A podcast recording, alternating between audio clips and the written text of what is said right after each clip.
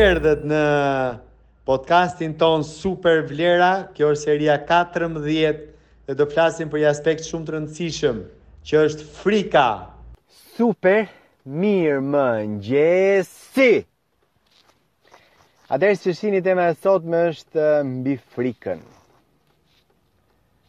Është një nga është emocioni kryesor negativ sipas Napoleon Hillit tek libri i tij Mendo dhe bëhu i pasur Think and Grow Rich. Dhe është një nga emocionet negative që bën shumicën e njerëzve të mos provojnë. të jetojnë atë jetën e zakonshme, të rehatshme, të qetë, të njëjtë, monotone. Atë jetën pa asnjë lloj emocioni që shkon në punë, kthehet nga puna, rri pak me familjen. Ha diçka, shef diçka në televizor, fle gjumë, përsëri shko në punë, kthehet nga puna. Dhe këtë budallikun e zakonshëm të përhershëm që shumica e njerëzve bëjnë. Dhe arsyeja kryesore që na pengon ne qenie njerëzore të bëj gjëra të reja është frika. Frika nga dështimi, Frika nga suksesi, frika nga një frikë që ne kemi, frika nga udhëtimi me avion, frika nga një projekt i ri, frika se si do diskutohet çfarë mund të flas me shefin për një rritje rroge, Frika nga heqja nga puna, frika nga fillimi i një pune të re, frika nga një marrëdhënie njerëzore, nga një e dashur apo një i dashur, frika nga bashkëshortja apo bashkëshortja, frika nga shoku, nga miku, nga kolegu, frika nga nga gjithçka. Dhe kjo është ajo gjëja që ne duhet mundohemi ta mposhtim. Është e lehtë për ta thënë besoj që është pak më e vështirë për ta bërë. Por, nëse ne duam, nëse ti do, nëse unë dua, gjithçka bëhet. Dhe aq më tepër, frika. Frikën ke mundësi ta kthesh në pushtet, ke mundësi ta kthesh në fuqi, ke mundësi ta kthesh në eksitim, në energji.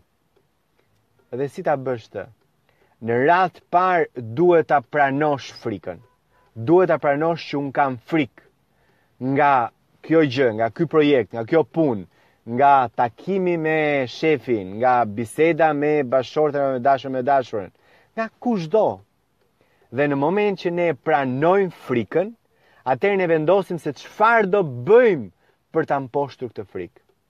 Po mposhtja nuk është mposhtja, thjesht zhdukje e saj, heqje e saj, ose ke frikë s'ka problem, qetësohu, relaksohu. Nuk mund qetësohesh, sepse frika është i njëjti emocion me eksitimin, domethënë, trupi ndjehet në të njëjtën mënyrë, ndjehet fillon djersin, fillon ti ndjen që shumica e gjakut shkon nëpër indet fundore të trupit, ti ndjesh ë Ku dëgjon, ndjesh sikur je duke fluturuar, po në sensin që nuk të mban vendi, ti ndjesh që o do të ikësh, do të vraposh, do të përballesh diçka, do të hidhesh përpjet. Dhe e njëjta ndjesi është si ke frika si emocion negativ, si ke eksitimi apo energjizimi apo karikimi si emocion pozitiv. Tani e vetmja gjë që ndryshon është çfarë i thotë truri trupit.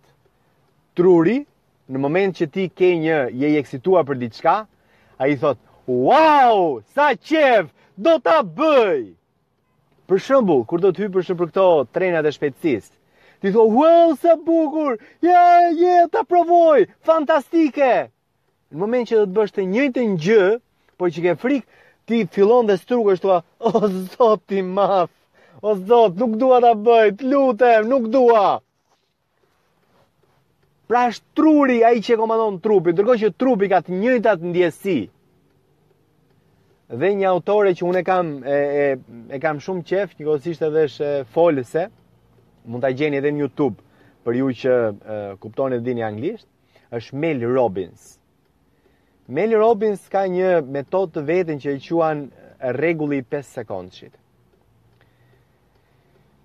Dhe ajo çka Mel Robbins thotë fillimisht duhet ta pranosh frikën që e ke. Në moment që ti e pranon frikën që e ke, që është brenda teje, që është pjesë e jotja, atëherë ti duhet të mendosh një një mendim që ta ankoron Një mendim, për shembull, nëse do të fluturosh me avion dhe e ke frikë fluturimin, atëherë ti do të mendosh çfarë ti do marrësh nga krahu tjetër, në moment që ti zbret. Në moment që zbret nga avioni, kë do takosh? Çfarë do shohësh? Çfarë do bësh? Çfarë kënaqësish do kesh? Do takosh njeri të dashur, do shohësh një muze të bukur, do shofësh një ku di gjë një park të këndshëm, do shkosh në një koncert, do shkosh në një event, do shkosh në një, ku di gjë, në diçka që ty të knaq, ty të mbush, dhe me këtë gjënë që të mbush, ti e fikson dhe e karikon trurin tënd, cilado që kjo është. Dhe pastaj, në moment që ti mundohesh ta karikosh dhe t'ia imponosh vetes tënde këtë mendim, ti mbyll sytë, Dhe, mbulon frikën e vjetër me këtë emocionin e ri, duke kaluar, duke numruar me, me mendjen tënde, 5, 4, 3, 2, 1. Dhe në moment që ti shkon tek njëshi, dhe nëse realisht i ke mbivendosur emocionin pozitiv, apo atë se çka ti do marrësh, atë mendimin ankorues nga fundi i kësaj gjëje që ti do të bësh, mbi mendimin tjetër negativ, mbi emocionin tjetër negativ që e konsiderojmë frikë, atëherë ti je super ok.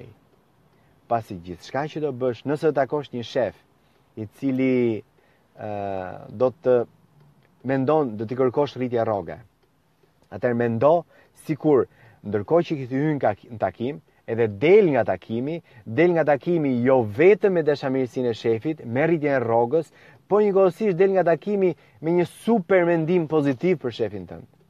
Në qoftë se ti futesh në këtë mënyrë në takim, gjasat që të dalësh nga takimi i kënaqur janë super të mëdha. Sepse është mendësia, është energjia që ti i përcolle personit përballë. Pra ti i përcolle personit përballë pozitivitet, dashuri, vetëbesim, mirësi, energji. Dhe në moment që ti e bën këtë, është e padiskutuar që rezultati do jetë pozitiv. Por edhe nëse nuk është, është një një frikë me të cilën ti duhet të përballesh, gjë që duhet ta bësh, sepse nëse e bën, atëherë ti kalon nivelin tjetër. Pra, ne duhet përpiqemi të përballemi gjithmonë me frikërat tona. cilado që këto janë. Sepse nëse ne nuk përballemi, ne asnjëherë nuk do ndihemi mirë me veten tonë. Dhe mos harroni, në gjithçka që ne flasim, gjatë gjithë këtyre ditve, çfarëdolloj që të jetë tema, gjëja kryesore është arsyeja pse ne bëjmë gjithçka që ne bëjmë, ajo përfundimi, qëllimi fundor është të ndjerit mirë në shpirt. brenda vetes tonë.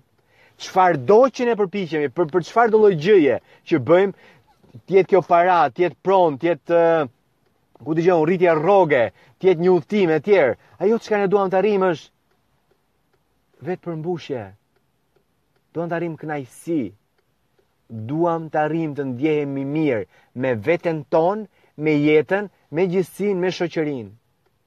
Pra gjithçka është e lidhur me mënyrën se si ne ndjehemi. E njëjta gjë edhe me frikën. Duhet të përballemi me frikrat tona. Nuk duhet asnjëherë t'i mendojmë këto frikra si gjëra që ne do na pengojnë për të ecur përpara, që ne do na pengojnë për t'u zhvilluar, si gjëra që ne do na pengojnë për të për të bërë diçka të re ose për të bërë diçka ndryshe. Duhet t'i mendojmë si opsione nga të cilat ne mund të zhvillohemi, ne mund të mësojmë dhe duhet të përballemi me to dhe nuk ke pse mundohesh t'i fshehësh ose t'i mbysësh ti me një emocion pozitiv, pasi nuk e bën dot. Pasi frika është emocion është karikim. Frika është një emocion i ngjashëm i njëjtë me eksitimin. Është e njëjta ndjesi në trup, i vetmi ndryshim është mendja. Çfarë mendimi i jep mendja frikës dhe eksitimit. Frikës, mendja i jep trupit më saktë e orienton, mos nuk duhet bërë. Ndërsa, kur je eksituar, kur je energjizuar, frikë ajo, mendja i jep mendimin, po, do ta bëj, fantastike fare, e dashuroj këtë gjë, do ta arrij, Dhe vetëm duke e bërë këtë, ti kalon totalisht në një nivel tjetër mendimi. Prandaj duhet të përballemi me frikërat tona. Dhe ideale do ishte që këto frikërat tona ne t'i mposhtim me mendime, me emocione, me dëshira pozitive dhe t'i mbivendosim njëra mbi tjetrën. Jeni të paparë dhe unë ju uroj një super ditë. You rock! But I rock too. Kalofshi bukur! Super faleminderit që ndoqët këtë seri të podcastit tonë Super Vlera. Mos harroni të bëni subscribe, jo vetëm këtu, por kudo YouTube, Facebook, Instagram, LinkedIn, Twitter e të tjera e të, e të tjera, si tek platformat tona të Super Vlera, ashtu edhe tek unë Eglent Bici. Dëgjohemi së shpejti!